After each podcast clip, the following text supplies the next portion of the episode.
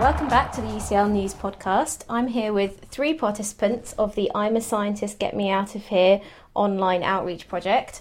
Um, why don't you introduce yourselves to our listeners? Hi, my name's Sam Tazzyman and uh, I'm a member of UCL Complex. Hello, I'm Simon Bennett and I'm doing a PhD in at UCL Neuroscience. Uh, my name is Kimberly Bryon and I work at the MRC Laboratory for Molecular Cell Biology. So, um, for people who may not know, could you um, explain what I'm a Scientist, Get Me Out of Here is all about?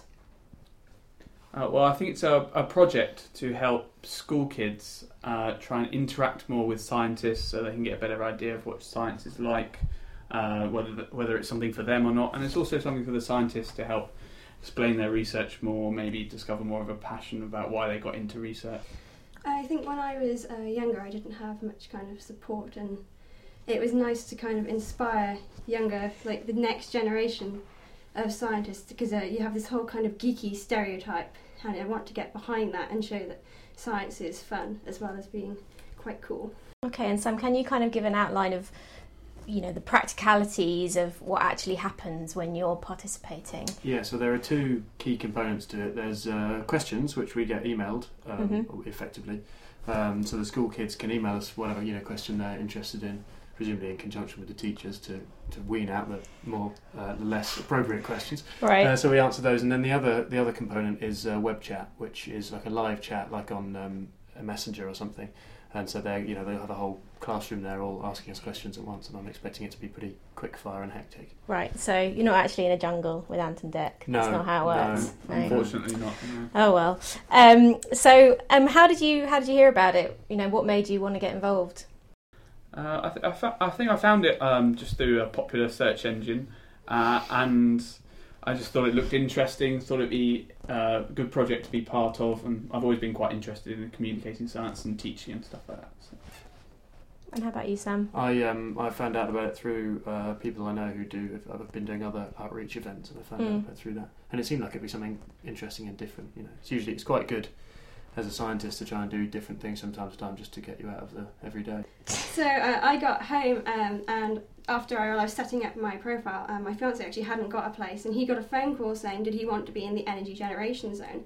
Um, he works in the heart, so he had to justify how the heart actually was something to do with generating energy. And after we were really excited, our other housemate came in, and he said he was doing it as well. We had no idea he was involved. So it's great. Have you got any worries or particular, you know, freak questions that you've either experienced in the past or you've heard that other people have come across? Um, well, I my research is on sexual selection uh, and evolutionary biology. Um, so, and I've done talks to school groups in the past before, and obviously, if you're talking about what animals find sexy, it's a rich theme of possible questions you can get off the kids. Um, and I was asked once, having just explained why it is that peahens find peacocks with big tails attractive.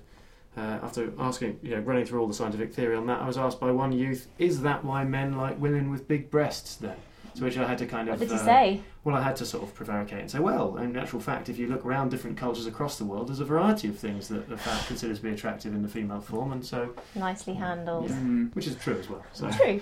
I hear on the grapevine that the um, winning prize is £500 to spend in a project of your choice that furthers science communication. Um, and obviously, we want a UCL person to win, goes without saying. Um, but have you had any ideas about what you might spend the money on if you win? well, uh, what happens is uh, we're we're both in uh, different zones actually as it happens, but there are various different. You know, uh, zones which combine. I'm in evolution, for example, so it's me and four other scientists in evolution, and the kids will Mhm. vote uh, the the scientists fittest. off one, yeah, one after one, yeah, but yeah, kind of for the fittest, possibly in an evolutionary sense. Um, yeah, so they vote them off one by one, and the last one left is one that wins the five hundred pounds for uh, to to spread the news about science. Okay.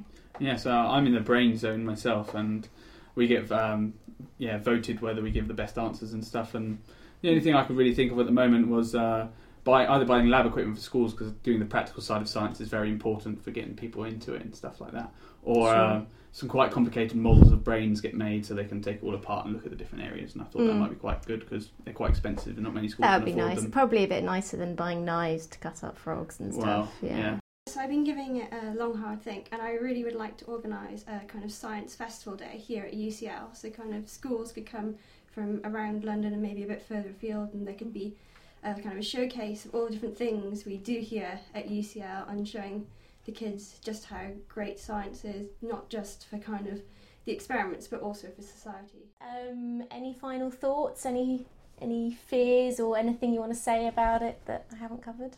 Um, I, I'm just hoping it's going to be very interesting while I'm doing it, and I would suggest that lots of other people get involved. Yeah, I think it be, should be great. Really Great. looking forward to it.